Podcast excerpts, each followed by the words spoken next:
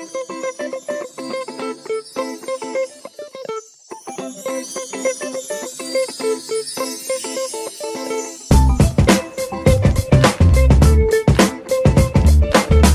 guys, and welcome back to another episode of Behind the Decks. This is a Vent podcast series hosted by me, Freddie Cocker. Each pod, I check in with DJs and producers from the UK and beyond, discussing their musical journeys, their artistry, and most importantly, the person behind the decks. My special guest for this episode of Behind the Decks listeners is Matt Fallon. Matt is a guy I have known since uni when we went to Sussex together and was very much one of the local celeb student DJs on the Sussex Uni and Brighton circuit. Depression, relationships, stepping out of your comfort zone, and work life balance as a DJ are all on the menu for today's pod. Get yourself comfy and have a listen as I go behind the decks with Matt Fallon. Matt, welcome to Behind the Decks, mate. Thanks so much for coming on and chatting to me. I don't think I've actually seen you face to face since that DJ set you did at Hobgoblin in Brighton when I was with Reese, I think at Pride. Was that four years ago now? Yeah, I think it actually has been that long, hasn't it? It's been, yeah, it would have been 2017, maybe. Yeah, definitely 2017, I think. Yeah, appreciate you reaching out to me and inviting me to come on the show. It's, it's really cool, man. I've been um, following Vent, keeping an eye on it, especially on Instagram, just kind of seeing how it's grown. So I've been quite impressed, and it's uh, an honour to be invited onto the Behind the Decks podcast. So thank you very much. No worries, man. I really appreciate your kind words. We've got a lot to get on with, and you've got a really interesting journey, especially your DJ stuff and your mental health. So shall we just crack on? Let's start the pod with your DJ journey, Matt. So I asked this to all my special guests on the series. So why don't you tell me and the listeners how your love affair with music began, maybe some of your favorite records growing up, music idols and inspirations, and then how you first got into DJing? Man, where to start is the point. So I guess to be honest, for me, the main listen music I listened to when I was growing up was a kind of odd variety of 60s stuff because my dad loved the 60s, so he'd always listen to Beatles and Rolling Stones, and everything, the classics in the car, and kind of noughties pop music because my sister would always put that one in the car as well, and I would just kind of follow her lead. And I remember watching. Um, do you remember TMF and the hits at all? They were like the two music channels that were free on Freeview. I remember 2002, 2003, watching those channels quite a lot. So that was kind of like my initial kind of journey of music, I guess. And then as I got a bit older, God, I mean, we had the dubstep phase in 2009, 2010, which I don't think I would repeat, but I can't pretend that it didn't happen. And in terms of like artists, you know, one of my favorite ever artists is Jamiroquai. So I remember specifically listening to him on a plane to Italy and like listening to that, like the greatest hits album. I actually distinctly remember listening to it for the first time and being like, oh my God, this is the best thing ever. So he's definitely one of the artists that has stayed with me. And then it was only kind of when I, I got to kind of 17, 18, 19 that I started getting more into kind of club music. I think the kind of, although I wouldn't repeat the dubstep phase, I think that was what got me into dance music in particular. And then from that, that was the gateway, and then I was able to like move on. And nowadays, I like kind of like more house and techno and disco and all that sort of stuff. Again, the classics, I guess. And in terms of like starting DJing, I started, I think I was interested in it vaguely before I went to university. But then when I got to university, on the floor below me was this guy, Barney Footshooter, is actually his production name, and he, he produces and DJs quite a lot now. And he's doing quite well for himself, but just then he was starting out. But he had DJ decks and he himself produced music. So for me, I think I was in his room one time I was like, actually, could you just show me how this all works? Because I might actually want to get something. And he just gave me a kind of very basic tutorial about what I needed to do. And then I decided to order my own Pioneer controller. And then that arrived, and that was first term of first year of university, so early 2013, sorry, late 2013. And from there, it kind of begun really. So, yeah, it's quite hard to find a coherent narrative to the music I listen to and then I ended up going up into DJing, but that's kind of the, the gist of it, I guess. And when it came to your DJ name, could you not be bothered to come up with an alias or did you just like your name as it was? At least there's no mystery, I guess. I think that my friends keep on pushing for me to call myself Fat Melon, just like changing the F and the M around. I feel like if I ever had any major success and like properly like started going for it, then maybe I'd come up with a stage name, but I kind of feel like at a point where I do obviously some radio and stuff like that, and held down like a residency in a pub and like DJed a few clubs. But I actually think that giving myself a DJ name at this point would be a bit pretentious. So I, I just can't be bothered to do anything apart from my own name until there's a maybe a legitimate reason to. And as you began to put more and more time into DJing, Matt, how did your love for it grow? And did you manage to afford buying some music back then to give you a little crate box to use for those first few sets? Man, that is a good question. You know, you like listening to music, it's even better when you can like throw different tunes that you like together and kind of create something new. And this sounds maybe a bit like, I don't know, airy fairy, I guess. But there's an element of like, I do feel like there's an element of like when you're DJing, it's almost like like a narrative to it. It's like you're trying to like create a particular mood in like one section, another mood in another section, and then finish it off. But you want the entire mix, the entire structure to kind of work together as a coherent narrative. And so I think I quite like that threading together of tunes that you like into this kind of big long piece. And I do feel like, unlike some other instruments, like DJing still is a skill, but I think the barrier to entry to it is lower than if you were maybe learning an instrument or something like that. And you can start enjoying it a lot more quickly. If you're learning to play piano or learning to play guitar, it takes a long time to really get the skill up to do that. But you know, even if you're a bit crap at DJing at the beginning, and I was for a while, you know, you're still actually listening to tunes that you like. Like there's still some enjoyment even in the trying with it. So I think that was initially why I kept on going. And then when you get to the point where you start playing your first parties and nights, I think definitely the house parties in Brighton were some of the funnest. That's when there's like a real carb, like you do get like a real thrill from it. So I think it was fun carb, like just doing it in my room. And then when I was able to like play at some parties and stuff like that, that was when you're of like, wow, this is like really exciting to do. Talk me through that first proper DJ set you ever did now. I'm right in saying it was a night you put on with your then flatmates at infamous Brighton nightclub Volks in December 2014. Now, if anyone from Sussex Uni is listening, they'll know what reputation that club had.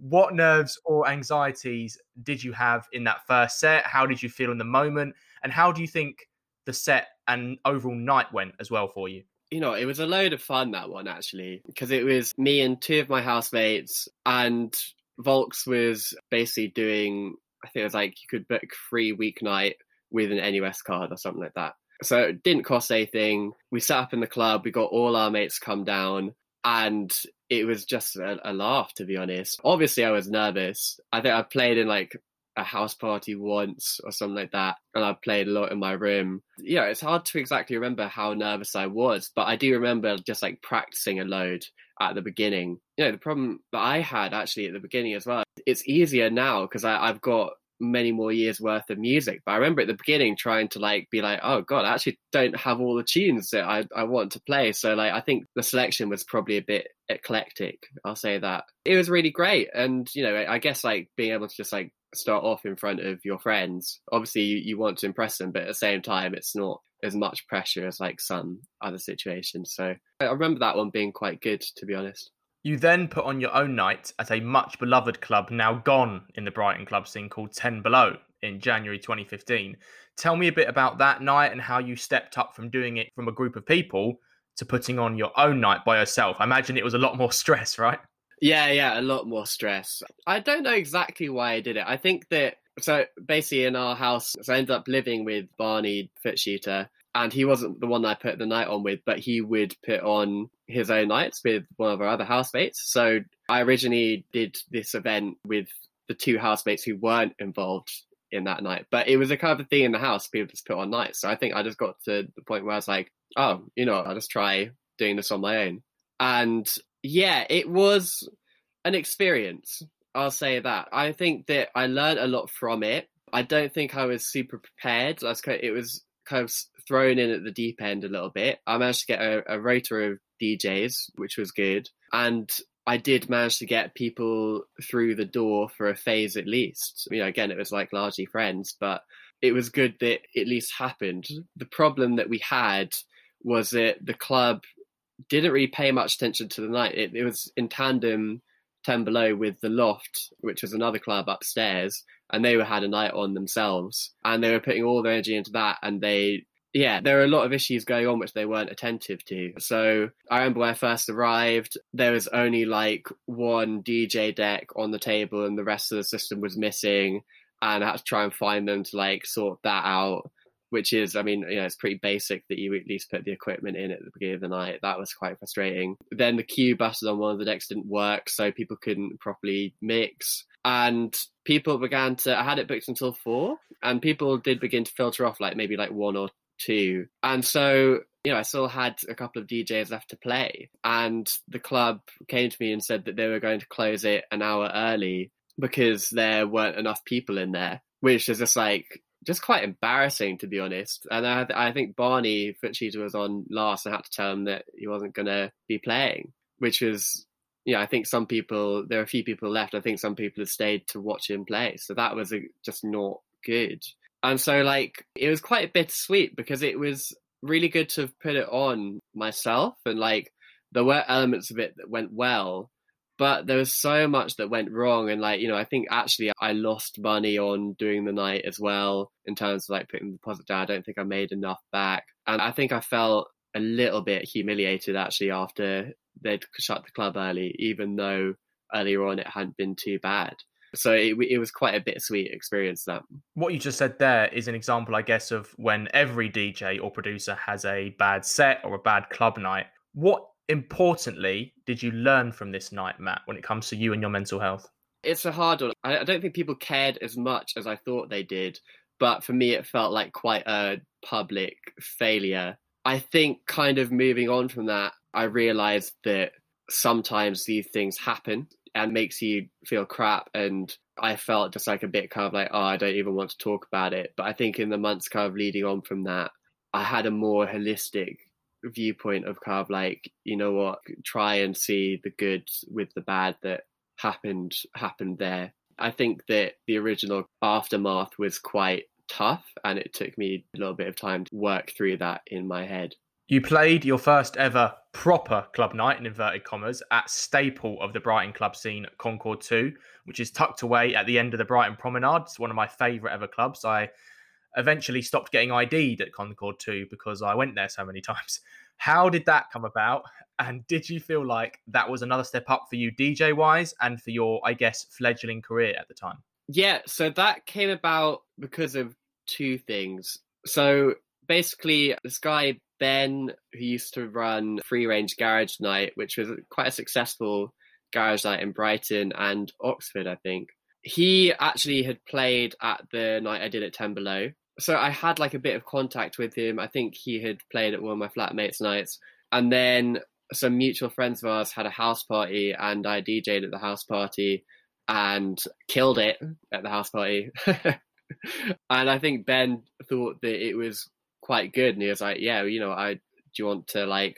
It was a Black Butter Records night at Concorde 2, and Free Range had the second room for the entire night, and he, so he was like, "Yeah, you know what? Like, would you like to go and be a part of the free range hosting of room two at Concorde? And I was like, yeah, oh, definitely. I think that felt like going to Concorde and like actually playing a proper club. That's when you kind of feel like, okay, yeah, I'm a DJ. I can actually do this stuff. But at the same time, like I was still quite early on. Like I was still quite rough around the edges. So looking at the actual set I did, looking back, I think I could have done a lot, lot better than I did. But you know, I think I did all right and it was a really really fun night and like just very cool to be a bill with people who are actually professional DJs. I think like Preditah and someone else was playing that night as well. So in room one, obviously, but that was how it came about. I remember that night because I was there and I saw Preditah, and I think My Nu Leng might have been playing as well, and it was a pretty mad set to be fair.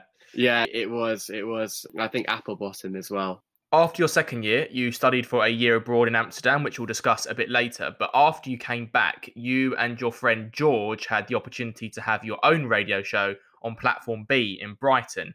Just tell me a bit about how that came about and, and how important a moment was that for your career? Yeah, so that came about to us. I'm going to be frank with a lot of the music and DJing stuff that I've done. I probably wouldn't have got it without George because George is far more proactive than I am. So, for example, with the radio show, because he DJs a bit, and I think he had seen the advert from Platform B, and they were saying, "Oh yeah, looking for people aged 16 to 25 to do shows on this new radio station." And George came to me as like, "Do you fancy doing it?" And I was like, "Or applying for it?" And I was like, "Yeah, that sounds good." So then we came together and we made our application, which I think involved like some sort of five minute video or something saying what we wanted to do with the show. And I think we had to like write some stuff. We sent it in and they were interested. So then me and George did that show uh, together. So started it in, I think we applied in December 2016, started in April 2017. George left Brighton in September 2017. So then we did it together for about six months and then I continued it solo for about another year. But that was great fun because that was just nice to be able to just have like one hour, I think it was every two weeks, in which I'd just go in and play tunes that I wanted to play. And it was really fun doing it with George. I did miss him when he left, but still quite enjoyed doing it on my own as well. It was after this you also got your first weekly residence at Brighton pub slash bar or plub as I call them, the Hobgoblin. It was also a period where you were having to do longer sets, you know, three to five hours sometimes. How did this challenge you to improve your DJing skills, both technically and how to read a room and crowd management? Doing the sets at the Hobgoblin were what made me confident as a DJ, to be honest. All those club nights I'd I say all those club nights, like it wasn't loads, but like, you know, some of the club nights I'd done before were fine. But, you know, it, it was very much like regimented, practiced, you know, and I kind of knew what was going to be the next tune and all that sort of stuff. Doing five hour sets at the Hobgoblin, yeah, I mean, obviously you can't practice five hours of material every week or so. So it meant that I got better because I guess pure time that's put into it but it meant that I had to improvise. And so I was improving my skills and being able to kind of go into one tune and have a range. You know, in my head, I suddenly become far more able to have a range of different options to then throw in. I think also the thing that was helpful is that it made me realize that it doesn't always have to be perfect. I think I was sometimes hemmed in by this idea that like you know especially like with the clubs and all that sort of stuff when i was practicing so much i was kind of like every single thing has to be perfect and if it goes wrong then you're a bad dj and like you've, you know why are you doing it whereas with the hobgoblin i just kind of realized that that's a part of it and most of the time if it hasn't gone as planned when you're trying to do a transition or something like that then i realized that most people don't notice, mm-hmm. you know, unless you really kind of car crash it on every single thing. Like it's not going to matter if you put it in like two bars too late, which I think honestly it took me until then to realize. So I think it was having to do that every week for five hours. It just made me more appreciative of the fact that things go wrong sometimes. You just deal with that and people don't notice so much. And it made me much better to be able to kind of like, know, I, I got to know my tracks so I just was able to understand which tunes fitted with what much better than I had done previously. After you graduated university, you moved to London, where you've done a few radio shows, including one on Music Box Radio, but you also had to manage DJing alongside a full time job. I tried to break down the myth of the superstar DJ on Behind the Decks a lot, Matt, as you can imagine.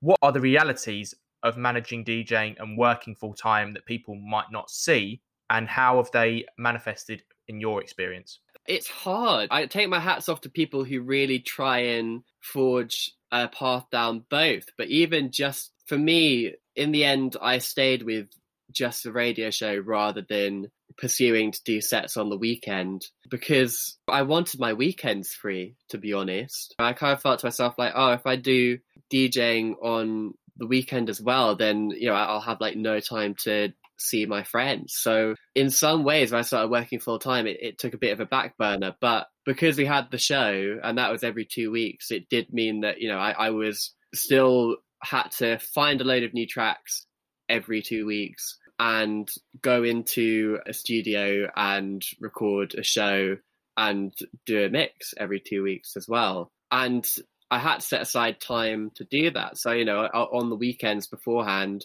I would have in my mind sometimes it'd be a Sunday afternoon, I'd be like, okay, like I need to do like a proper like dive and research like this this afternoon so that I can find the tunes to play on this show. And also, you know, I, I, remember one time being at work and I think it was a slow afternoon. It kind of seeped in every now and again. And, you know, I think it was like a couple of hours before finish. I was like, you know what, I might as well just like dive in and just try and find some tunes for this radio show because I actually don't have enough. The other way around as well, work would sometimes seep into DJing. So I remember like one time when we had a show and I left work and went to a Starbucks near where we were recording just so I could be nearby. But up until about 10 minutes before we started recording, I was working on a some sort of press release or paper that had to be out for the next day. And it's quite hard, even with just a show, it was quite hard sometimes to balance work and the music. And that's me doing it almost on the side and as a hobby as well, I guess, rather than really delving into it and taking it super seriously like some. And why do you think it's important that we break this myth down in the DJing community? Because I think that obviously mental health amongst musicians and DJs can be an issue, particularly for people who do it more frequently than I do. I think that, for example, what I was saying about not really pursuing to do like sets on weekends, stuff like that, because I won't be able to see my friends. I was thinking in that case about my mental health. I thought to myself, like, I don't want this enough for me to not get the kind of relief and like joy I get from seeing my mates just to continue doing this. I was kind of like, I needed time for both. And I think that people who work full time and are DJing full time on the weekends as well, I actually think it, it can be quite hard because you don't get to see people maybe as often as you would like because you're on a, on a different schedule completely to what your friends might be. So I think it's important because I think that it's important to see that it actually balancing the two is hard if you want to try and like have your your kind of time to yourself and social life as well. And what impact does DJing itself have on your mental health, do you think, mate? Is it a release? Is it escapism? Maybe something cathartic or something completely different? You know, you told me off air how much creativity you derive from DJing. Is that important for you? Yeah, so DJing for me it is a kind of creative outlet, like which for me I'm dyspraxic, so I don't have very good hand-eye coordination. So unfortunately, a lot of creative things require that. So I, I was never very good at art because I can't draw very well. Instruments, I did learn a little bit of piano, but I don't think I enjoyed it so much because I found it so hard to learn. And I actually did learn a bit of singing, which doesn't require that. But again, the DJing kind of followed this trend. Again, you do need some hand-eye coordination, but it was easier. And so for me, it is the kind of creative outlet that works for me with that in mind.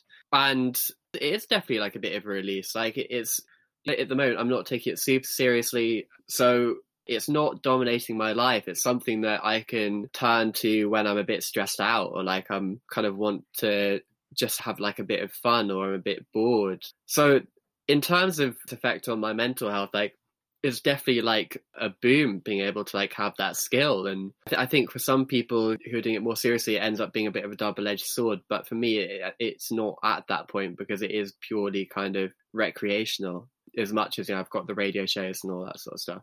And what does the future hold for DJ Matt Fallon and your career, do you think? You told me about a potential opportunity at Threads, which was a station hosted by Tottenham club The Cause. I know COVID's probably impacted a lot of things, but what can you tell me here?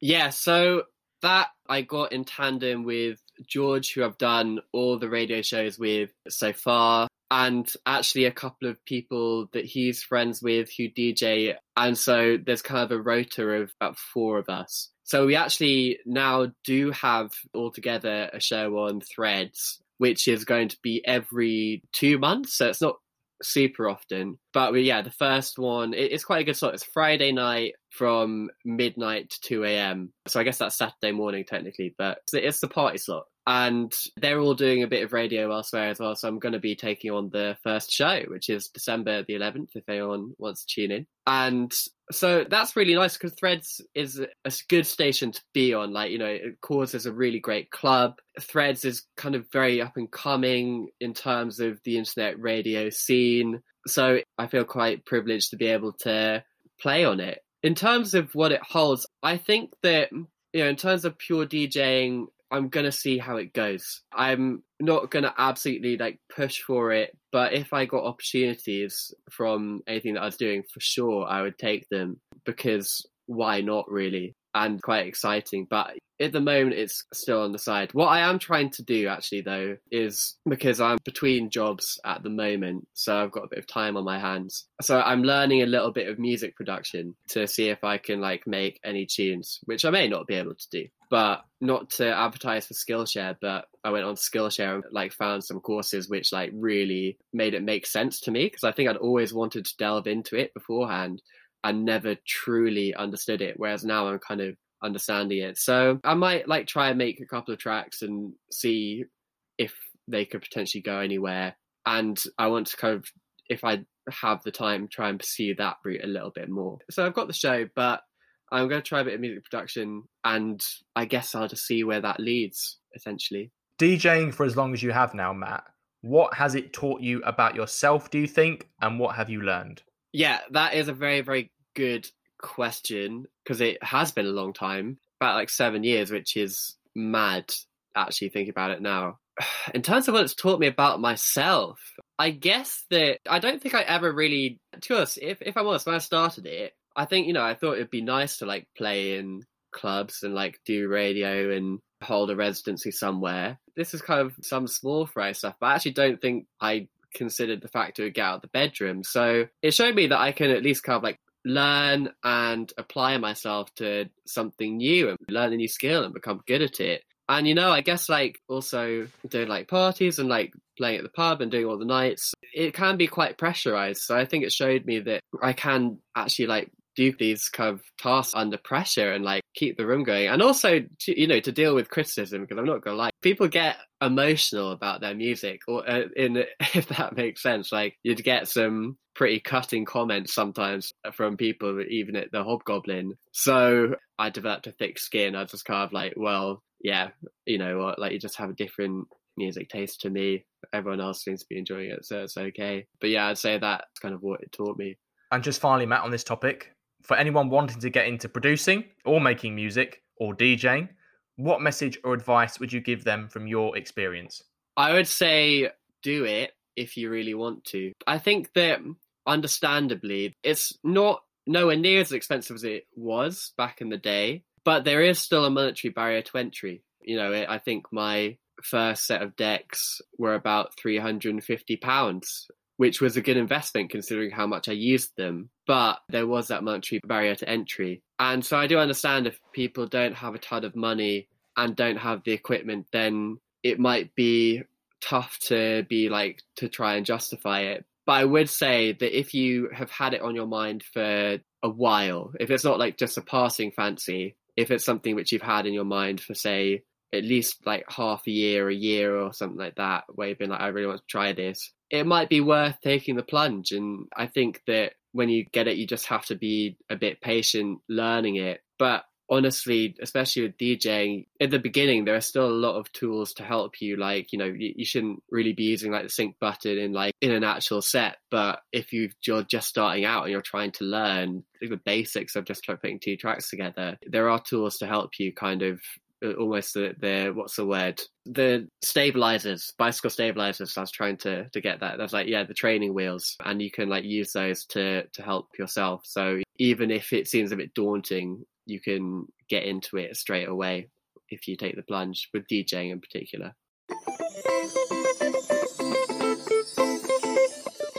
We've talked DJ Matt Fallon. Let's go behind the decks and talk about your own journey, Matt, in a bit more detail. So I ask all my guests this question first. Why don't you tell me about your early life, your childhood, maybe your teenage years, and looking back, were there any early mental health experiences you can pinpoint? Who's the Matt we meet here? I mean, basically, I you know I started off going to school in Hampstead called Devonshire House. I was there for about three years, but to us, even there, I remember being anxious. It was like quite a strict environment. The teachers really were not very nice. They just piled you on with work, and it's crazy to say that as a four-year-old. But I remember like being like super anxious about school, like being like really kind of like not wanting to be there, not feeling like I could do any of the work.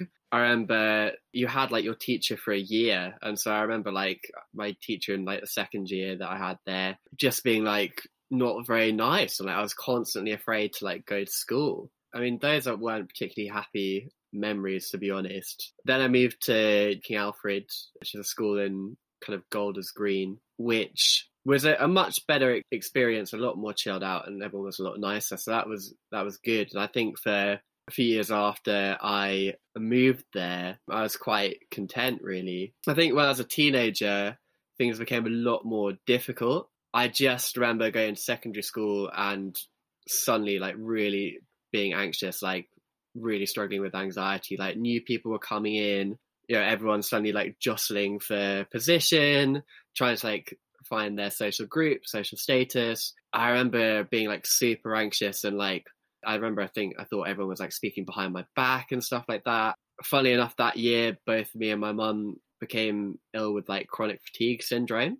So I was off school for a bit as well. But I actually think I remember in some ways being glad at that point that I didn't have to go in because it made me so anxious. Actually, after I came back from school from that chronic fatigue syndrome, which you know, it was lucky me and my mum recovered because not everyone does. But I was able to get back to school later in that school year. And when I came back, everyone was very nice. And I think that my anxiety lessened. But to be honest, my teenage years were just a, a, difficult time. A few years later, my mental health started to get worse again. I started to kind of get a bit depressed. I remember I was on antidepressants one year, St. John's Wort, because I just found, I think I just found the social situation and the social pressure very difficult.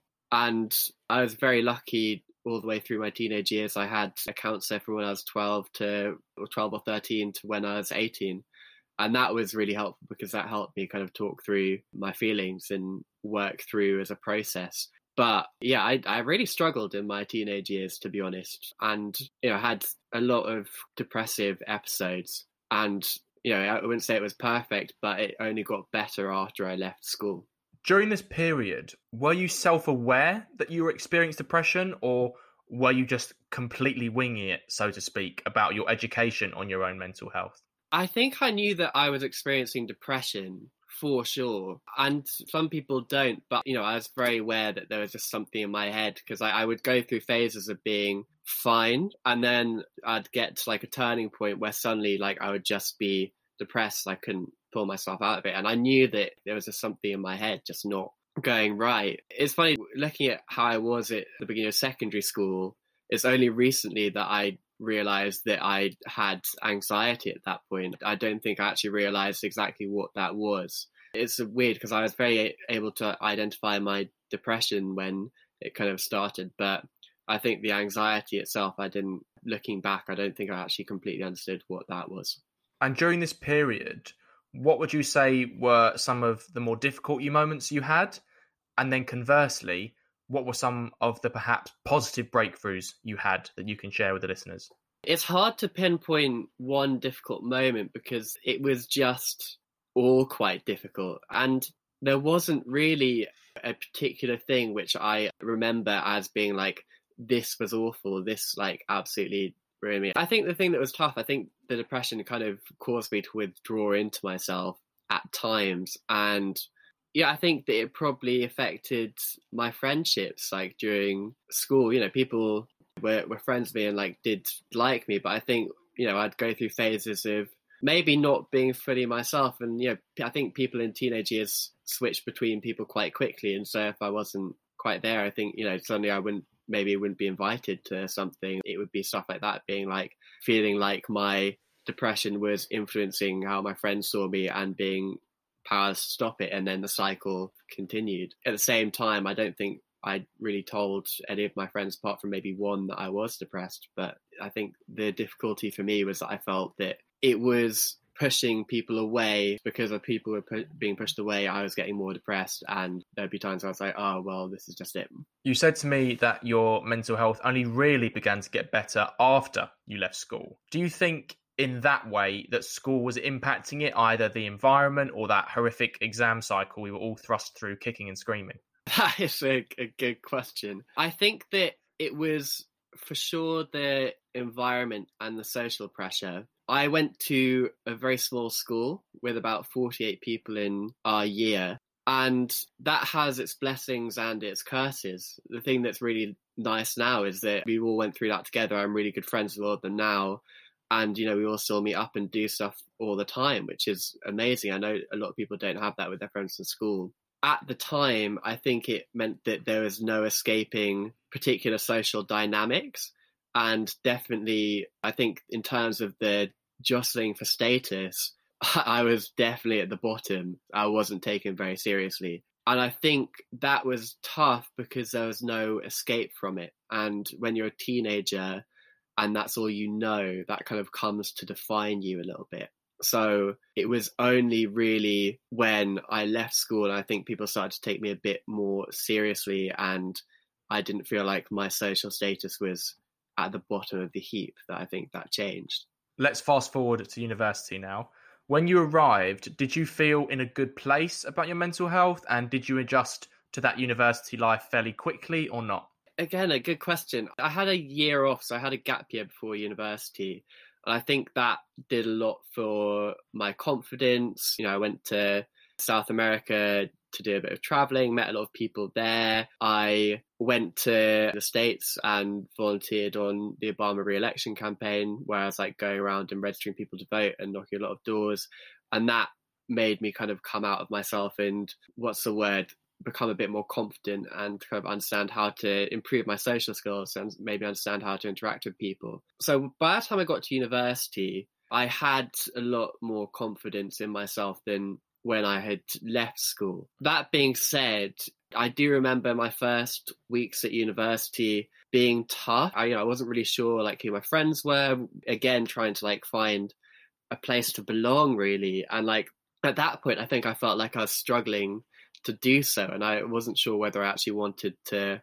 I, you know, I don't know if it was fully serious about maybe wanting to drop out and go somewhere else, but I think I actually had in my mind like, oh, I'm not sure if I want to be here. Like, you know, I'm not sure like if I've got any friends here. I'm not sure if I enjoy it. Like, I don't know if I I like the work.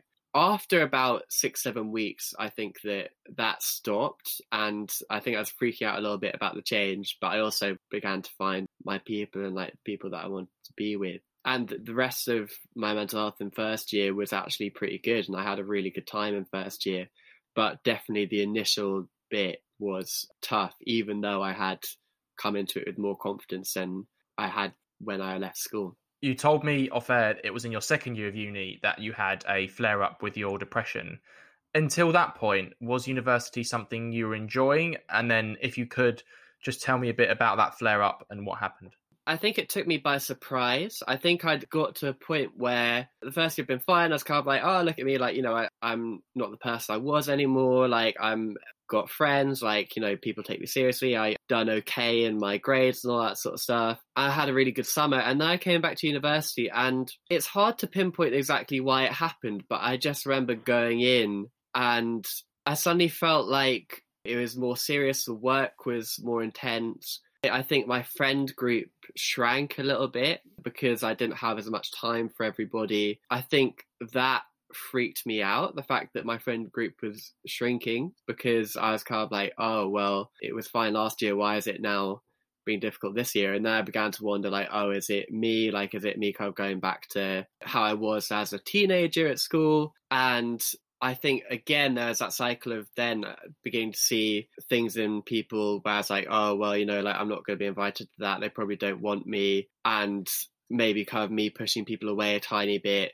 At the same time, people are just wrapped up in their own lives, and it's probably not as deep as I thought it was. But I'm starting to get into a cycle of like, oh well, I'm depressed, so like I can't, you know, I'm not going to be myself around people. People aren't going to want to see me. Not seeing people, friendship degrades. You get more depressed. It's kind of the cycle. And yeah, I think I just felt like I'd screwed up all my good work from first year, if I'm honest. And that was quite tough. And I think probably like I was still going out a bit too much and stuff like that and wasn't allowing myself recovery time for my own head. The going out was probably to compensate and make me feel like I was still doing all right, but I wasn't. And that took a while to overcome. It was only in the spring of that year that I started to, uh, of that second year. So, yeah, early 2015, I guess, I started to recover a little bit. And I think there's an element of the change of the seasons that helped. I think also started making some good friends on my course and eventually went on a big trip to Vietnam, which was really fun. And I remember that and, you know, made some really good friends from that trip. And I remember I'd been getting better. And that kind of was the catalyst for me kind of going back and being like, oh, I'm okay again. And I'm not sure exactly why, but I think it was just being able to like again meet some new people and actually a lot of the depression would come down to me doubting myself socially. So I was in a situation where I made new friends and actually got on with people and seemed to be be liked. It made me feel better. I think it also eventually gave me the confidence that I was someone that could be liked, I guess. So the more that happened, the less I would sink back into those old way of thinking we referenced it a bit earlier, but let's talk about your year abroad now because your university degree was fairly long. Why did you decide to do this year abroad to Amsterdam, and what did you learn about yourself while you were there, apart from the types of substances legally available? I understand the academic structure was a lot different to Sussex. It's funny thinking about why I decided to go because I almost don't know. I just always did. I remember from literally the first term of my first year, which was when you kind of had the first information meetings about doing a year abroad. I was there and I was like, yeah, I definitely want to go do a year abroad, like live elsewhere. And Amsterdam just seemed like a really great option. So I can't pinpoint exactly where I wanted to go. I just did. And it was a very important year, Amsterdam, because again, I was kind of being thrown into a new environment and meeting new people and having to kind of start again. And I was able to make a success of it. And I think by the time I'd done that in Amsterdam, I'd made a new start with so many different people that I started to kind of just think to myself, like, okay, well, like, I need to stop doubting myself socially. So, because like, I'm obviously all right. I, you know, uh, that was, I think, helpful about going to Amsterdam, being thrust into that new situation and like still being able to like make friends and all that sort of stuff academically it was very different to Sussex where like at Sussex you did all your often like a lot of your assessments at the end of term so you could piss about a little bit to be honest in in the middle of the year so it meant that I would you know go out and like not really work and not do too much for most of the year and then cram it all in at the end which was a risky strategy and paid off to differing levels in the first two years. I was quite lucky to get through with kind of 2 1 by the end of second year. In Amsterdam, if you missed more than one lecture, you got kicked off the course and you got assignments to do every single week. So I had to work. There's no option. And originally that was quite intense and quite tough. But I think after a while, I realized like, oh, I can work and still have fun. And it sounds weird, but I almost thought that I couldn't do that. I thought it was only you can have fun or you can only work. But I was like, oh, actually, no, I can bang out this essay in the middle of the day and then like just go see someone in the evening. And that was quite important because it made me a lot more disciplined and gave me, in some ways, a, a better work life balance. Even though I was working more, I think that I just wasn't working enough previously. And so that was quite vital, I think, for actually getting better grades when I came back for my final year and doing my masters, and also being able to balance that with my social life as well. I realized that, you know, it, it was possible. Do you think looking back, this step out of your comfort zone was important to you in instilling that discipline in you for the rest of your degree? And I guess, as well as that, into adult life? It was vital, to be honest. Maybe it would have happened anyway, but sometimes these things do just happen. You know, there are different possibilities. It may well have happened at some other point down the line if I'd not gone. But I mean, for sure, for me, I look back and it was vital for that step out of my comfort zone to actually developing me as a person and becoming just a bit more capable, I would say is probably, yeah, how I'd describe it. I think it would have taken me, I either wouldn't have got there or it would have taken me a lot longer if I hadn't been really forced to actually work a bit harder. After all this, you decided to keep the university dream going even longer and do a master's. Tell me about the decision behind that and how your mental health was at this period of your life my mental health at this period of my life was good. I decided to do a master's because I was living with two of our mutual friends, Ollie and Reese. And you know, it's like that house was just like the best place to live. I had such a good time living with them in first year, and they were both staying on to do a second year. So not a second year in that, well, second year in the house, but their integrated masters final year for physics. So a lot of things seemed to align because I was like, well, I can still live with these guys, and I really like living with them. I'd been thinking about going back up to London to do the masters, but the masters there was going to be a lot more expensive. The masters in Sussex was going to be cheaper. I was kind of like, well, you know, I know the university, I get to live with these guys, and that's all good. And at the same time, I'd recently started DJing at the Hobgoblin. I'd also started the radio show, and I was kind of like, well, it would be a shame to curtail these, and like it would be good to like do this a little bit more as well, and you know, at the pub and do the radio show and get this experience. So a lot of things kind of came together where obviously I was interested in my master's. I did migration and global development, but there are a lot of external factors that kind of came together to mean that I stayed at Sussex to to do it. I think I probably wanted one more year before I entered the world of work as well. But it was definitely that time was a very good period for my mental health. Everything after the four years from Amsterdam up until this year were a very good run. Let's fast forward all the way to 2020 now, this horrendous year we are living through. It was this year that you had a really quite destructive breakup, which gave you a lot of mental health challenges. We won't talk about the relationship itself, but talk me through the aftermath of it, if you could, and how that impacted your depression and your mental health. This year has been tough. I mean, this this year I've had something to cry about. I'll say that. Yeah, it was really tough. I mean, you know, it, it was so we broke up in February. It was very destructive. And just after that, the pandemic hit and lockdown hit. And it took me a long time to process everything. The one mental health boon and like the thing that was good was that I actually my flat I think we would have had a good time me and my flatmate on the boat, but she decided to move home for it. I decided I wasn't going to be on my own on the boat in the circumstances that I was. I moved in with some four friends who were in a house in Walthamstow and stayed in their living room. And so I was very lucky to be surrounded by friends and have a garden, which a lot of people didn't. So that at least eased some of the, the pain. But for me, it was an element of, I felt all aspects of a lot of aspects of my identity had been stripped away. Even like three months before, say it's March, even three months before that, I'd been someone who had, you know, was in a, a relationship which I I really loved and really enjoyed. I was going to work every day and going to to the office. I had my radio show that I did with George every two weeks, and you just have this routine, and you have like always. Suddenly, three months later, I'm no longer in the relationship. It's got the break, and not only is that happened, but it's been incredibly destructive, and that's not there anymore. There, you know, I, I'm working from home, and like it sounds weird, but even the act of going into the office, that was almost an element of you know what I did, and that felt quite harsh. I, I was glad to be living with friends, but I wasn't in the home which I'd lived in for a year, year and a half. Can't go into the radio station, so I can't do the radio. And it just felt like everything fell away at once. And without me knowing it i pent up a lot of it kind of inside. You know I, I, I was very upset really struggled for the first few months like would cry like pretty often.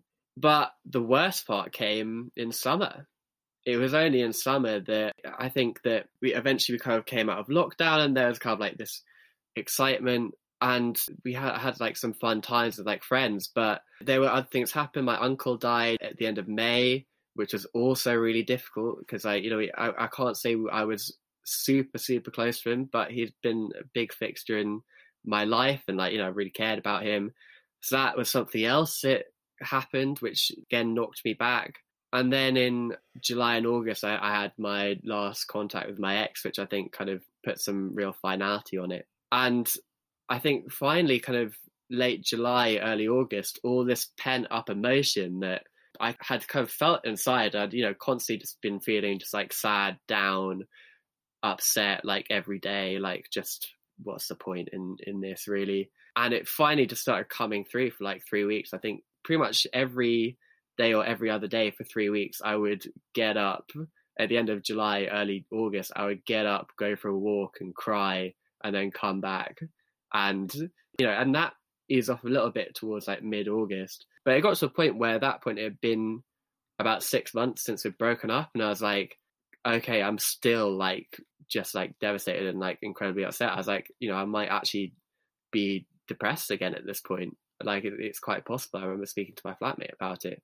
So that was the point where I decided that I was like, you know, I think I just need to get a counselor and like talk through all this stuff because, as I say, there's just a lot to unpack. I, I think I think the really difficult thing about lockdown as well was that you know, in difficult circumstances when you have a breakup, you often have coping mechanisms which involve just like going out and seeing friends and doing things and taking your mind off it and that took all the coping mechanisms away as well the entire process it, it's it's difficult you know very difficult i think also another aspect was I, I left my job in july which i think you know I, I, really loved it but i think i needed to look for something else else at that point but also then suddenly being unemployed and having a lot of time on your hands that's also quite difficult. And you're also kind of like, well, that job was a part of my identity too. So yeah, a quite a long answer, but it, yeah, it's it's been a tough year. I'll say that.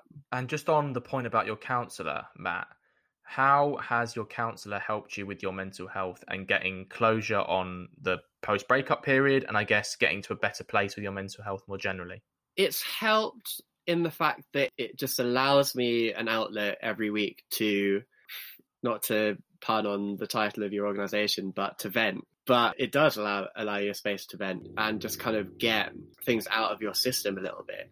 And also to kind of work through I know that there was quite a bit going under the surface that I didn't completely understand and didn't completely know about. So I think it's been useful to go and kind of get some understanding of what those things are, which I, I can't even quite understand myself and have that reflected back to me. And it has really improved my mental health over the past couple of months. I, am in a much better place than I was. You alluded to it a little bit there in some of your previous answers, Matt, but you are recording, and we are recording this pod whilst you are sat in your narrowboat in Homerton. Can you tell the listeners about what made you decide to move on to a narrowboat and live on a narrowboat, as it's not something that everyone decides to do?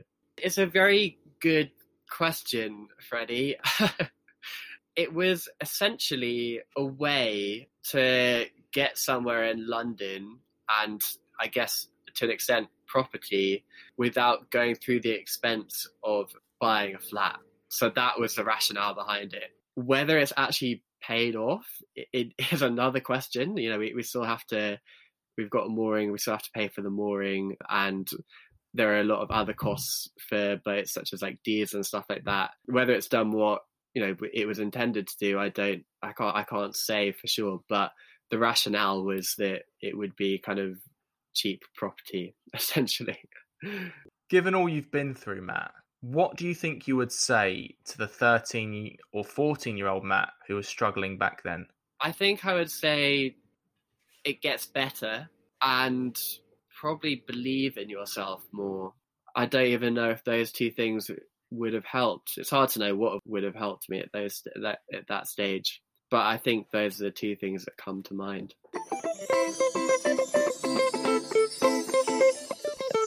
Our final topic of conversation, Matt, and it's one I try and have with all my special guests, which is a general natter about our mental health. So, firstly, and you can include circumstances or exclude them, especially given what we're about to go through in the next couple of weeks at time of recording. How would you say your mental health is at the moment, mate? It's better than it has been. It's still a bit up and down, but I'm a bit more myself, a bit more. I think, you know, say three months ago, I'd wake up every morning and I'd just be feeling like sad and just like crap from the moment I wake up. Like that doesn't happen anymore. Mm. And it's still tough. I think I'm pretty sick of this year, to be honest. I am looking forward to a moment where things seem to be kind of coming together for me a little bit more, but I'm more able to kind of be happy at times and be myself a bit more. You've mentioned anxiety and depression previously, Matt, but if you felt comfortable saying, just for clarity, what mental health issues or conditions, if any, do you live with, and how do they affect you in your day to day life? It's a good question because I, I wouldn't say that I live with any, but I, I do occasionally, with depression, like it's not something that pops up often enough nowadays that I would say that it's there all the time but for sure it's been a feature of my life. It has shaped a number of years for me. So if I was going to say I live with anything, then it would be that. But I think that my mental health journey it doesn't quite fit into that framework as such. And what things do you find in life that trigger your mental health? So it could be things people might say, sounds, sensations, environments. You know, what can you tell me here? So I think that nowadays I don't have as many fluctuations in my mental health, but I think that what this year has taught me is that feeling like I have no control over what's happening to me and not being able to like find a way out of particular predicament I'm in or circumstances that I find difficult and that can be a trigger for getting depressed or not being in a good place. And what tools and methods do you use in your own life to improve your mental health or help you feel better? You know, which ones have you found that have worked and maybe which ones you've tried but haven't? I think that, and this is one really good thing that I think my mum has always instilled in me reward yourself after you do something difficult or do some sort of challenge, you know. But one thing which my mum always has said to me over the years is like, if I've gone and done like an exam or like maybe I've been through a, a tough moment or like something's happened, she's been like, you know what, go on and like go meet a friend for a drink now. Like, you know, you've earned it. It'll make you feel better. And definitely being able to like, you know, I think if something tough happens, being able to kind of reward yourself and be like, you know what, no, I deserve to be able to go for a drink this evening or go and do this or like go and do something I enjoy. I think that that's quite probably one of the main ways that I do it is is finding a moment to reward myself. And how do you support friends in your own social group who may have mental health issues themselves or just going through a poor period of mental health, whether that be men or women?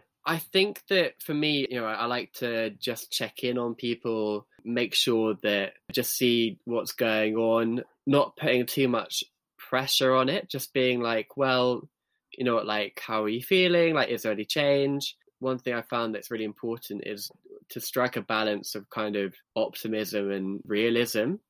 Because, you know, often people do need to know, like, you know, don't worry, like, this can get better. And, like, you know, you have these options and, like, there's a way to, like, get through this. But you also need to acknowledge that, no, this situation is crap. I'm really sorry that this is happening to you. And so I think it's important to provide an optimistic viewpoint because there often is an optimistic viewpoint to things, but while acknowledging that people are allowed to feel the way they're feeling at, the, at that point in time and that it's completely normal and understandable. Toxic masculinity is a big topic on this podcast, Matt, especially when it comes to men and male guests I have. And it's one we try and break down a lot what would you define as toxic masculinity and what examples of it have you experienced in your life that you can share with the listeners? It's a really good question. It's a very hard thing to define because I think we can probably like you know we all have a feeling of like what it is. But the best definition I can give it, and this isn't you know necessarily the be all and end all, but I define toxic masculinity as the use of aggression to pursue masculine ideals to the detriment of others because that is often what a lot of it can be categorized under because it takes a lot of different forms but it often is the pursuit a, a real pursuit of like masculine trying to be masculine or to feel masculine or to do masculine things in a way that impacts other people negatively in terms of examples that I've encountered. I'm very lucky to have a group of friends that I, I would say on toxic people who support you know in terms of guys people who support each other who talk about their feelings who are, are kind to each other and not everyone has that i don't encounter it